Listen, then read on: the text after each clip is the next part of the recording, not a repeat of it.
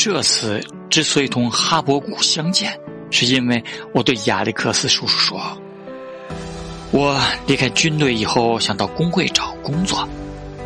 在当时，要在经济上从老板那里争取一些公平待遇，工会是个很可钦佩的组织。”亚历克斯大概这么想：上帝保佑，要同愚蠢相斗，真是连天神也赢不了。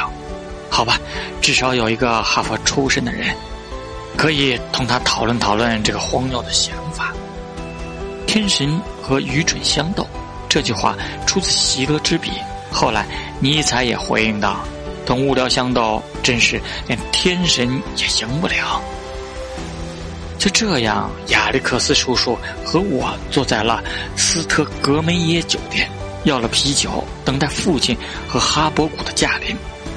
他们说好分开来的，因为要是他们一起来，路上肯定没有什么话可说。当时父亲已经对政治啦、历史啦、经济啦等等完全失去了兴趣。他常说空谈太多，对他来说，感觉比观点更有意义。特别是手指触摸自然物体的感觉。二十年后，他临死时还说，他后悔没有当陶工。那样就可以一天到晚揉泥块儿。对我来说，这很伤心，因为他受过良好教育。我觉得他好像把聪明才智随便扔掉，就像一个仓皇退却的兵，一路上把步枪、背包都扔掉一样。别人却觉得这很好。他在本市是个极受敬重的人。他的双手极巧，待人也总是彬彬有礼，没有心眼儿。在他看来，手艺人个个都是圣人，不论那些人实际上是多么卑鄙和愚蠢。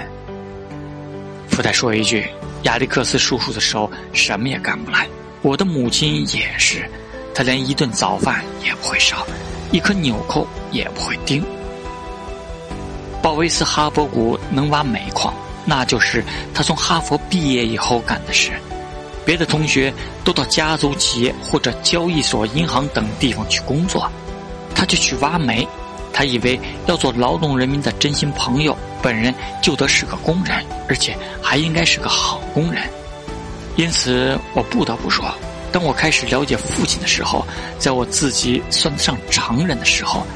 我父亲却开始做一个从生活上全面退却的好人，我母亲早已投降认输，从我们家的组织表上消失了。失败的氛围就这样一直伴随着我，因此我对鲍维斯、哈伯古那样勇敢的老战士一直心怀崇敬。还有别的一些人，他们仍然渴望了解这个世界到底在发生什么。他们对于怎么从失败的利爪下夺取胜利，仍有很多的主意和办法。如果我要活下去，我这么想，我最好以他们为榜样。